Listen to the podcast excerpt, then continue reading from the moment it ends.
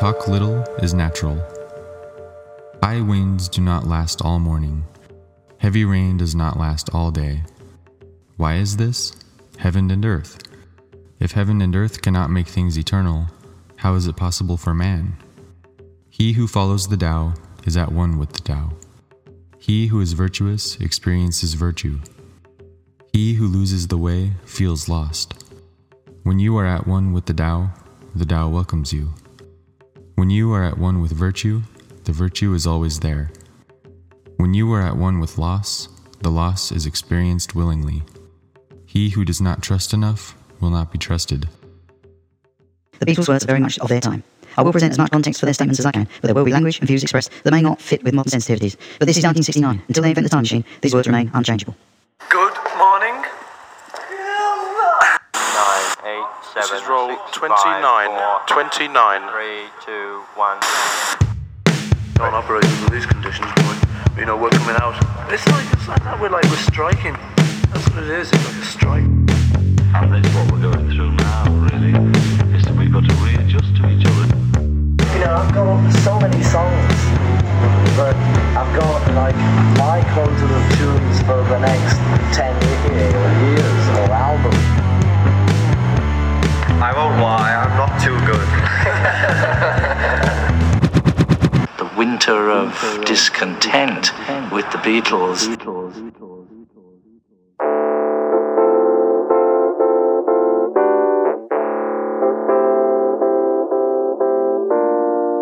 Hello, and welcome to Winter of Discontent, the podcast that takes a deep dive into the recordings of the Beatles sessions for the Get Back project. My name is Nick. Join me now as we embark on this epic journey together. Episode 8.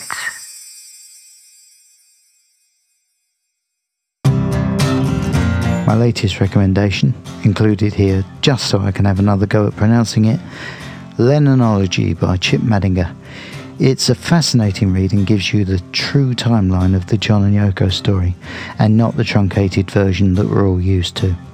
Well worth checking out. It's episode 8, and as I write this monologue, I'm recovering from a trapped nerve in my back that pretty much incapacitated me over the Christmas break.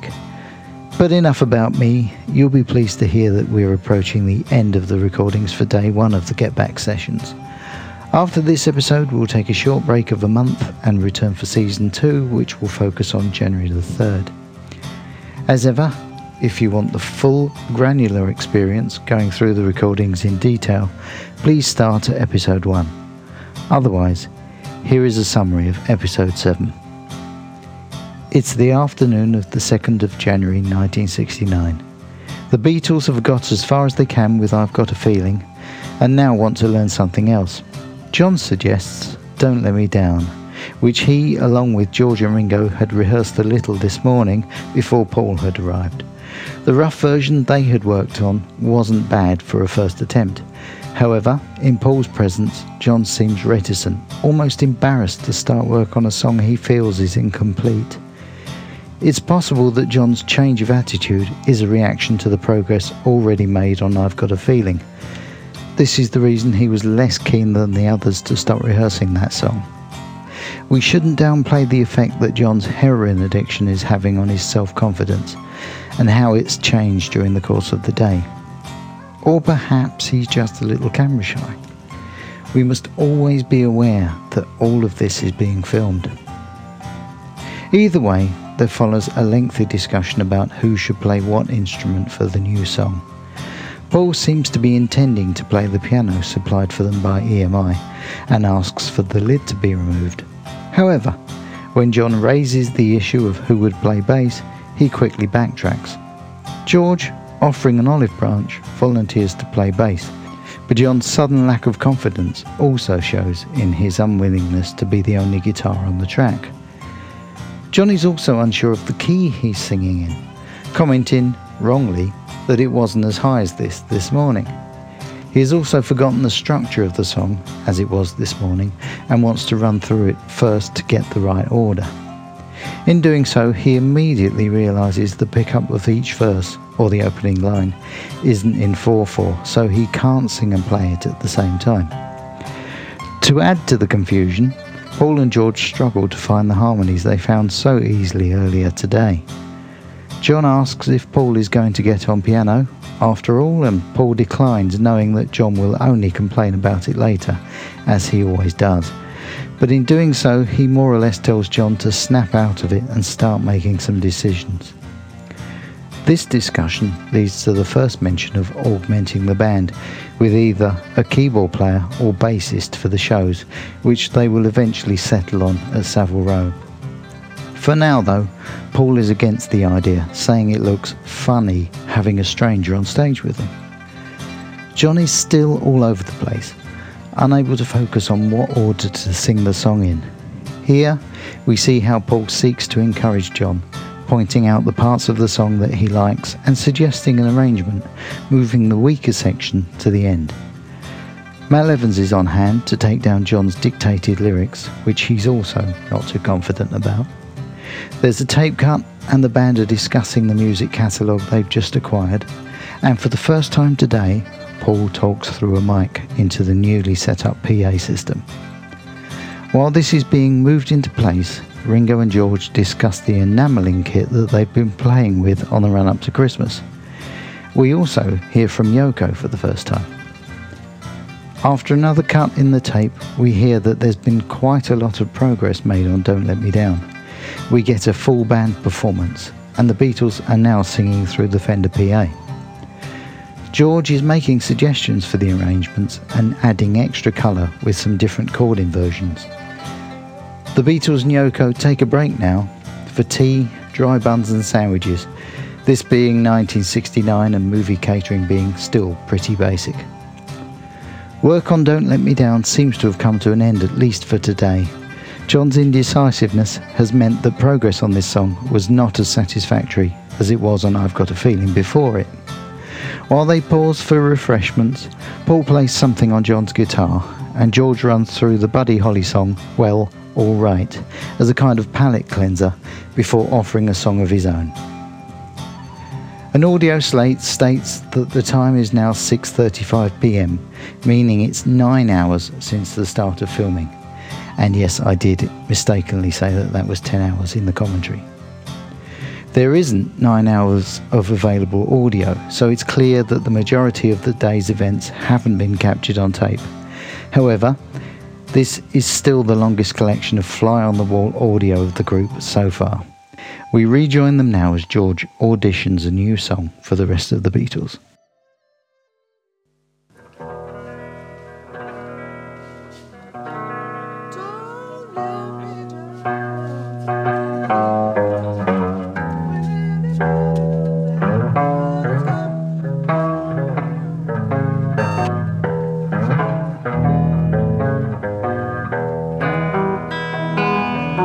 Twenty-one take. John is playing a riff that sounds a lot to me like the Monkees tune, Love is Only Sleeping. Or perhaps that's just a a coincidence. Running. The tape cuts. George runs through a rendition of his new song, All Things Must Pass, and John tries to follow. That's George clearing his throat. Uh, he's been coughing a lot today. Maybe he's got a cold or it's just a smoker's cough. But at least we know who's coughing at the start of the Revolver album. The tape cuts again. We don't know how much time has passed, but the Beatles haven't chosen to rehearse All Things Must Pass.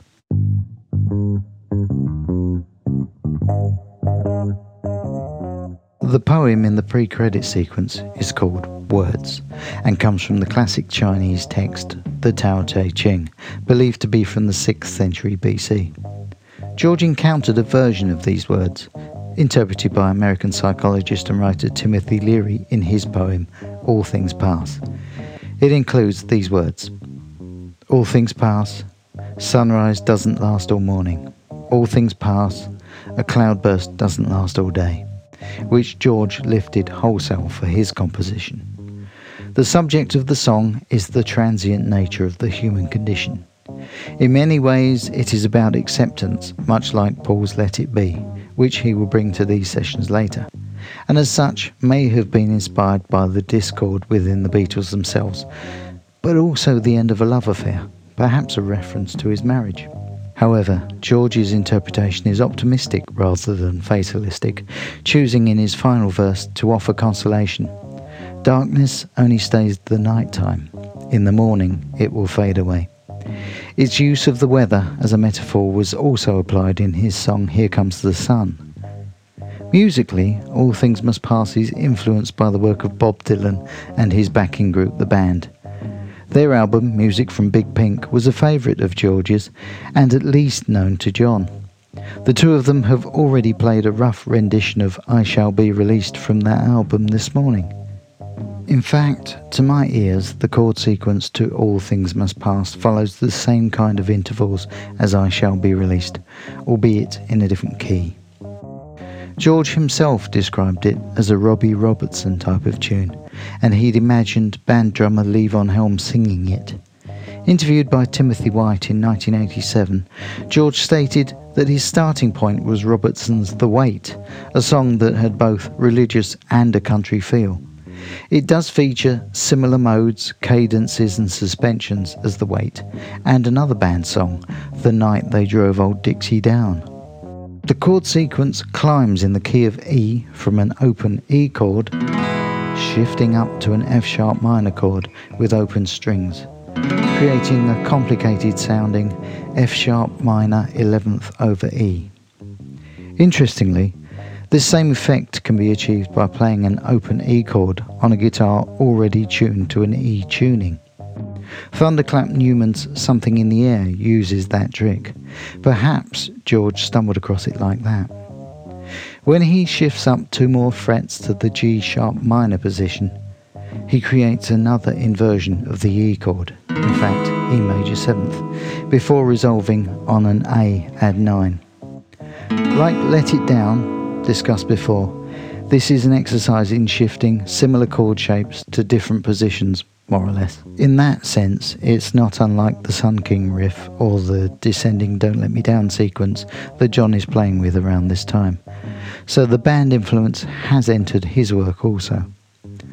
All Things Must Pass is widely regarded as the greatest missed opportunity of these sessions. Its origins, its wisdom and intelligence, its lyrical weight are impressive and could have heralded a new direction for the Beatles. Spoiler alert, Despite extensive rehearsals, there is no definitive Beatle version of this song. However, I'm going to offer a controversial opinion that in the end that was the right decision. This is a great song. Is it a catchy song? I think that is debatable and I think is far removed from the fast rock and roll that the Beatles wanted for their live shows.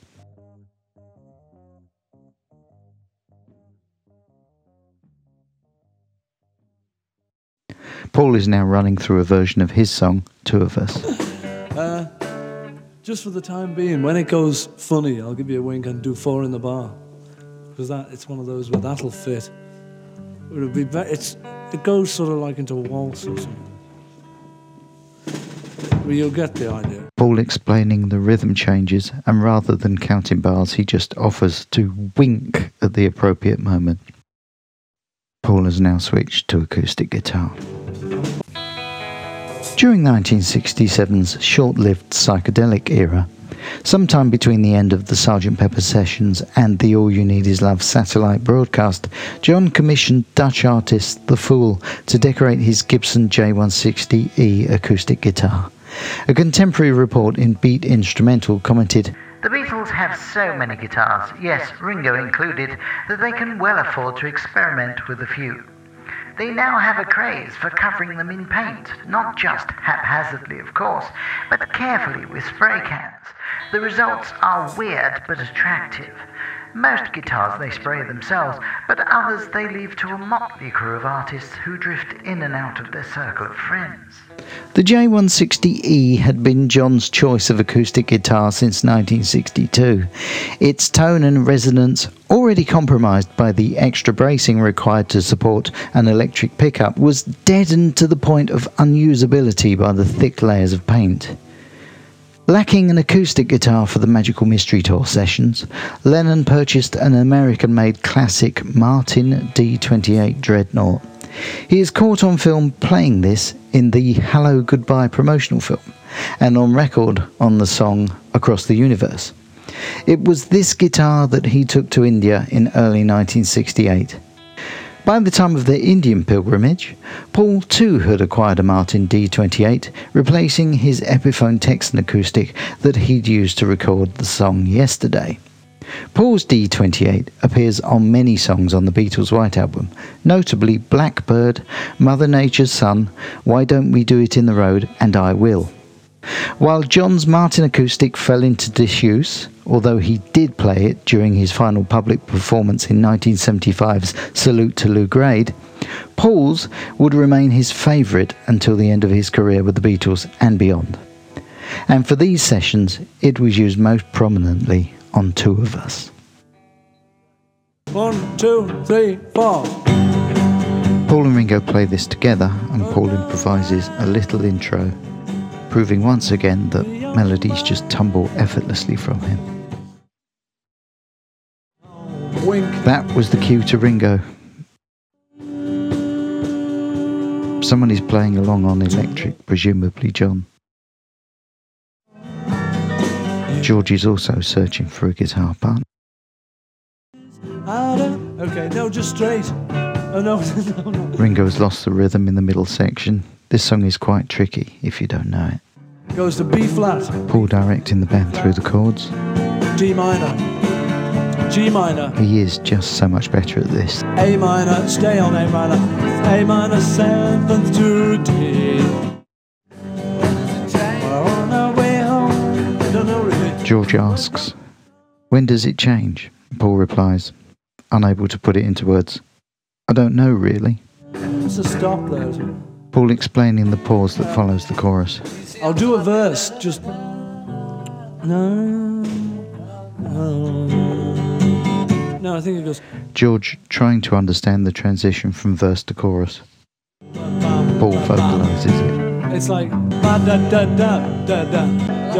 George saying, That's straight that, meaning it's in 4 4 time, which isn't technically true.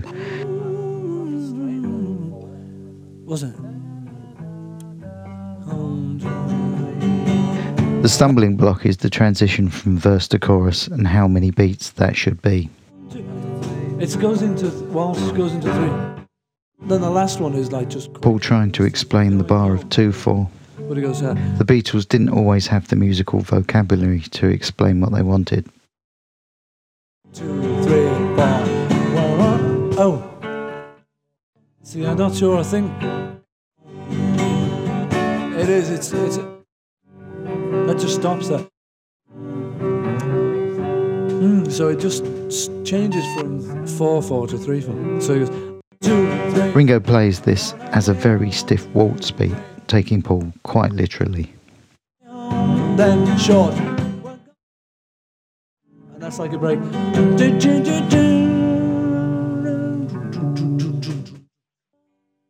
That's the strange bit. But it's like, uh, I'll go from the beginning and try and catch it each time. Two, three, four. I can now hear three guitar parts John quietly copying Paul's acoustic and George playing the melody. See, whenever it goes, bumper, cha, cha, cha, we'll just have to sort of learn that. Yeah, I'll George suggesting putting a bit of guitar there in the gap after the chorus. Because it's supposed to be in harmony. We're going home. Paul explaining that he intends the song to be sung in harmony. We're going home. Home. Oh. The We Are Going Home line seems apposite. Paul laughs and he and John improvise a few song lines together, reminding us that the day is nearly over. But not quite. A one, a two, a one, a two, a hoo, a hoo, a Paul counts in another rehearsal, like a sergeant major. Paul hints at the harmony, everybody loses the rhythm again.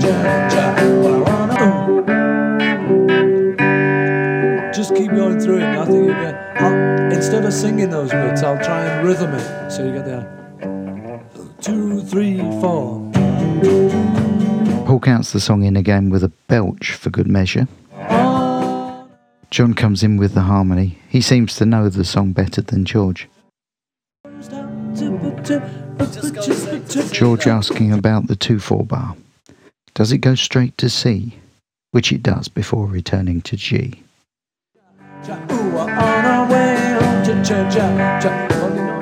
Ringo is now struggling with the chorus rhythm. It works. Paul vocalises a part for him to play.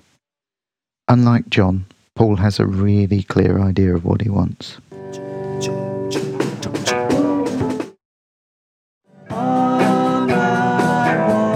John doesn't appear to have the words and only harmonises with the same sentence on our way each time. middle eight now. You and I have met. Paul calls for the middle eight and the guitars all clash. See that? See that's I've never stopped on that bit yet. Yeah. I've, I've just gone long, long way.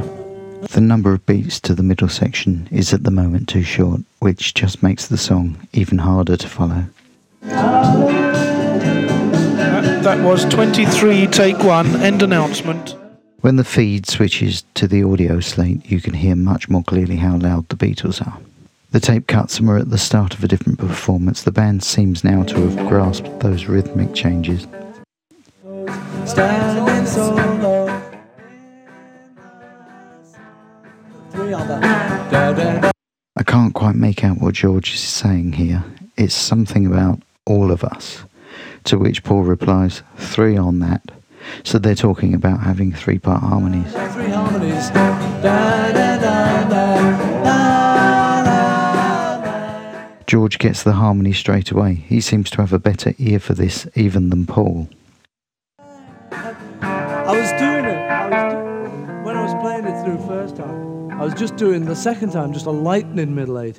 Just, just Paul suggests a double speed middle section to make the song even more difficult.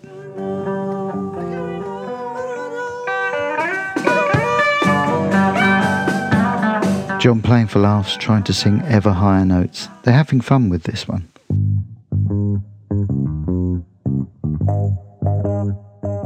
Two of Us, or On Our Way Home as it was known at this point, appears to also have been the product of the final Lennon McCartney songwriting session that produced I've Got a Feeling. It seems from the recordings that John already knows this song. However, it's never really been made clear if John contributed to the song itself. John himself claims some level of authorship in his 1980 Playboy interview with David Sheff, but his memory isn't always that reliable. The uncertainty over authorship probably stems from the lyrics. The subject of the song seems to be Paul's relationship with Linda Eastman. You and Me, Sunday Driving, Not Arriving is a reference to the new pastime of getting lost that Linda introduced Paul to. When we went out for a drive, Linda always wanted to get lost. Paul would often feel panic setting in as they drifted off into unknown territory, but he soon learned to embrace the spirit of adventure and discovering new places. She'd say things like, let's get out of London. Let's just go and get lost. So, excuse me.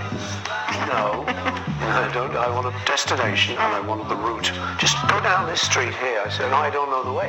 She said, it'll be okay. I'd probably take a guitar with me. I remember doing the song The Two of Us.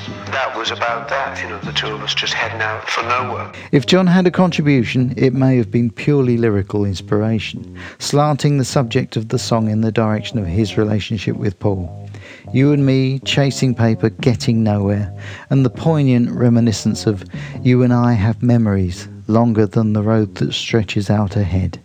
In a way, it resembles John's song, Julia, which is simultaneously about two relationships one of the past, his mother, and one of the future, Yoko.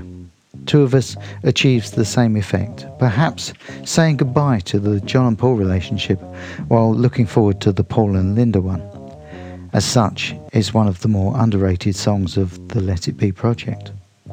Musically, its verses are country tinged in G major, and from the first performance feature Everly Brothers style harmonies from John and Paul.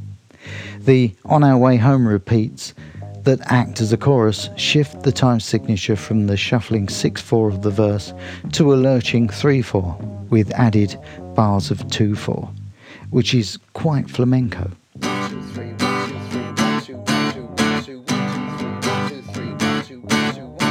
Add to this a middle section in B flat in 4 4 time, linked by an odd length drum fill, and you have the Beatles song with the most time signature changes in their entire catalogue.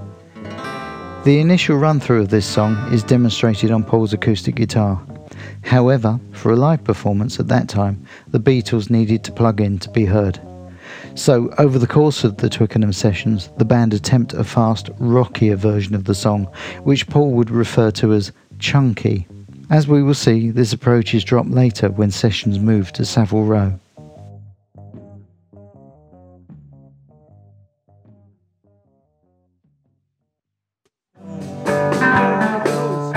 Tune. Sing the tune and sing the harmony. Yeah. John appears to have the lyrics now.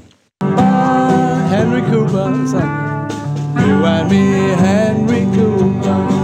Paul indulging in some wordplay on the name of British boxer Henry Cooper. He's most famous for being one of the few people to knock down Muhammad Ali. Paul showing how he wants the rhythm of the vocals to sound. He's looking after every detail. To do it from the beginning like hot like harmonies. Those are the words if you can see it. As I said, John now has the words in front of him. John offers to sing the melody line, and that's what he'll be doing in the finished song. But at the moment, they're singing the same melody together. Last one. Tell me when it's the last one. The second after the second middle eight. That's George, just trying to get an idea of the structure. 25, take one coming up. See, somehow, if you can keep it sounding like it's not changed, I don't know how you can do that, but it must be. your eyes. Paul asking John to keep consistent strumming all the way through the time changes. John jokes, Shut your eyes. You know, when when you're playing on the guitar, you can't hear it change beat really, except when you come to trumpet. Uh, so it's like four in the bar. It- yeah, it'll be that. Yeah, it'll do it. We're going home. Okay, do it from the beginning. One, two, three. This time, Paul adopts the higher harmonies. Nowhere. Last middle eight. Now and Faster middle eight is still not working. Yeah, it's. Well, we'll do something like that. But it's like if you do two, two, yeah, one, two, two, two. And we're going home. We're going home. We're going home. We're going home. Paul vocalises all three harmony parts. George calls for a pen to write the chords down, another indication that John already knows the song. You got a pen? You and me have memories longer than the road that stretches out ahead.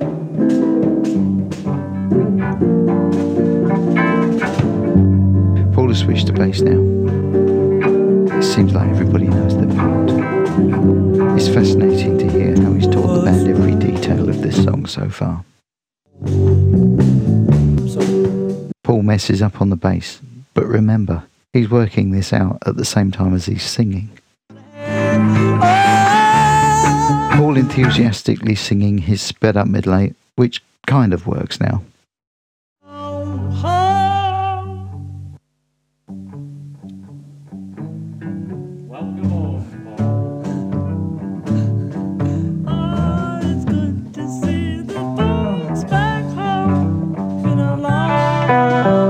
Twenty-six, take one. John drawling, Welcome home, Paul, while playing a kind of cowboy riff. John asks Paul what kind of super backing I don't know. does he I have in can't see the bass anywhere in it. Tellingly, Paul says he can't see the song needing bass. Of course, in the finished version, it won't. I think George is saying something along the lines of the tune is like it, meaning the song needs bass. John comments that the bass is not that bad, Paul thinks he'll get a bass part eventually. I'll get it. It doesn't worry me. There two weeks. I'll get something. Paul takes them through another run through. Okay, one, two, three, four.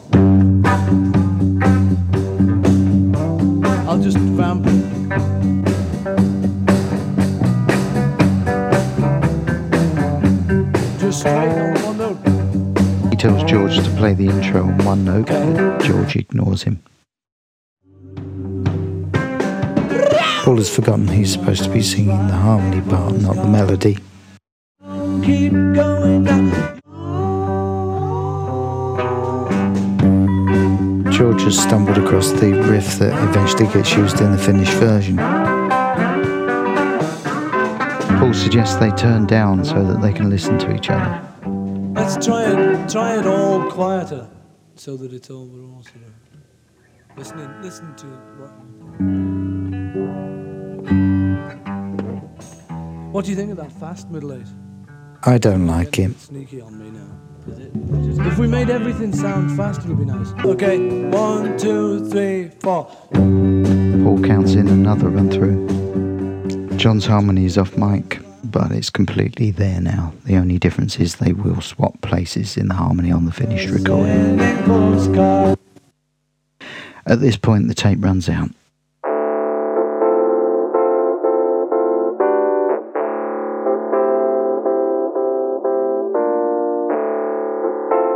And that was the first day of work on the Beatles' Get Back project. It seems like it did everything it was intended to do. There was very clearly an intention by the documentary makers to capture footage right from the very beginning. A photograph exists of the crew gathered in a semicircle around Mal Evans, one would presume discussing where to set up the Beatles' equipment. While Mal and Kevin are in the process of doing this, they are directed to perform a little for the cameras. The Let It Be film opens with a close up of a drum skin, emblazoned with the classic dropped T Beatles logo designed for the band by Ivor Arbiter. The camera then tracks Mal picking up the skin and moving toward Kevin, after which they then pointlessly shift a piano. The documentary wants to show an empty stage gradually filling up. Tony Richmond added to the coloured gels lighting the backdrop as the sessions progressed, according to photographer Ethan Russell. In the absence of any clear direction from the band, this appears to be the default method that Tony and director Michael Lindsay Hogg are using to tell a story.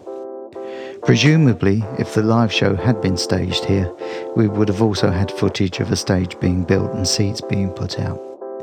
It's not a bad idea, just maybe not a fantastic one, as might befit the biggest group on the planet. A number of guests make an appearance today, George Martin, whose role as producer is not very clearly established. He is not in charge of the sound, nor is he captured at any point discussing arrangements of the songs. He is mainly there to consider the appropriateness or not of the soundstage. Dennis O'Dell, as film producer, makes an appearance, partly to check if Paul is happy so far, and partly to encourage Ringo that filming for the Magic Christian is still going ahead despite being delayed by this project. At this point, this is the only audio we have of any of the production team talking to anyone but Paul. When Dennis and George Martin want to talk about an alternative location, they talk to Paul. When Glyn Johns wants to discuss the sound, he talks to Paul. The power dynamic in the Beatles at this stage in their career is very much with Paul as the alpha. In his defence, he doesn't really want this role and goads John on more than one occasion to be more assertive. The impression most commentators have of John during these sessions is of a junkie unable to communicate and completely absorbed in his love affair with Yoko. Whilst John's behaviour is quite reserved compared to the fearless, dominating character of the Beatles' early years, he is engaged and present at all times. He is making jokes throughout, and Paul is often completely on his wavelength as they improvise little bits of business together. He does seem to wobble quite a bit, when leading the band through the song Don't Let Me Down. There may be a number of reasons for this, but we mustn't discount the detrimental effect of having a camera on you the whole time. In fact, being filmed will distort how the Beatles behave. For some, like Paul, it encourages them to act up and clown around. For others, like George, it causes them to become passive aggressive, George's behaviour today is not so easy to read. He's nowhere near as introverted as he's often portrayed. He's open and friendly with everyone, greeting George Martin, Paul and Ringo with a Happy New Year, and inquiring after George's wife Judy. He greets Shyamasundar with a Hare Krishna, and he and John and possibly Paul have a meeting with the devotee during a break. Progress on new material hasn't been too bad either, especially since this is the first day and a fair chunk of the time has been spent setting things up. In all, the Beatles have learnt three new songs I've Got a Feeling, Don't Let Me Down, and Two of Us. These are really just a framework and require some orchestration, but they now all know how each song goes, more or less.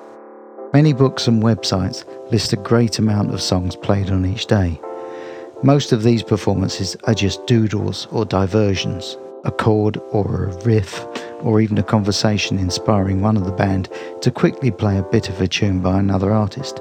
These really shouldn't be taken as performances or cover versions, it just muddies the waters. In summary, all that's happened today is the Beatles have met up to start a new project after a short break, the crew have put together a stage setting in order to film them, the road managers have set up a PA for them to sing through, and they've rehearsed three new songs, all of which will be released on record at some point during the remainder of their career. As yet, there's no discord between the band members. Ringo is a little grumpy, put out that his film career has been put on hold briefly, unwilling to travel for the live show, and a little perturbed that nobody noticed the enamel gifts that he made for his bandmates but there's nothing that's a threat to this production. There is possibly the seeds of some future problems about to germinate.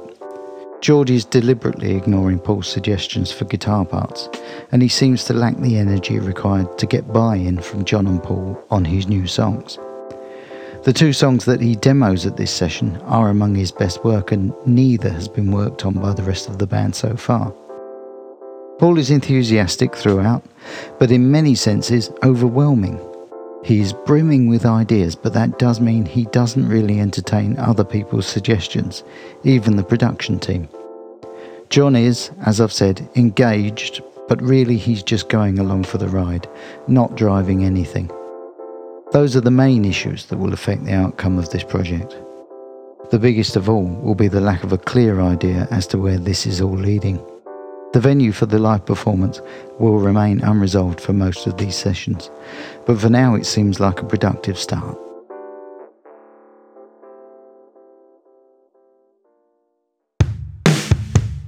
And that's it. Thanks for listening. Let me know what you think on our Facebook page and our Instagram, all titled Winter of Discontent Pod. Please subscribe to the podcast and leave a review, it really helps other people find us. You can also email on winterofdiscontentpod at gmail.com. Thanks again and goodbye for now.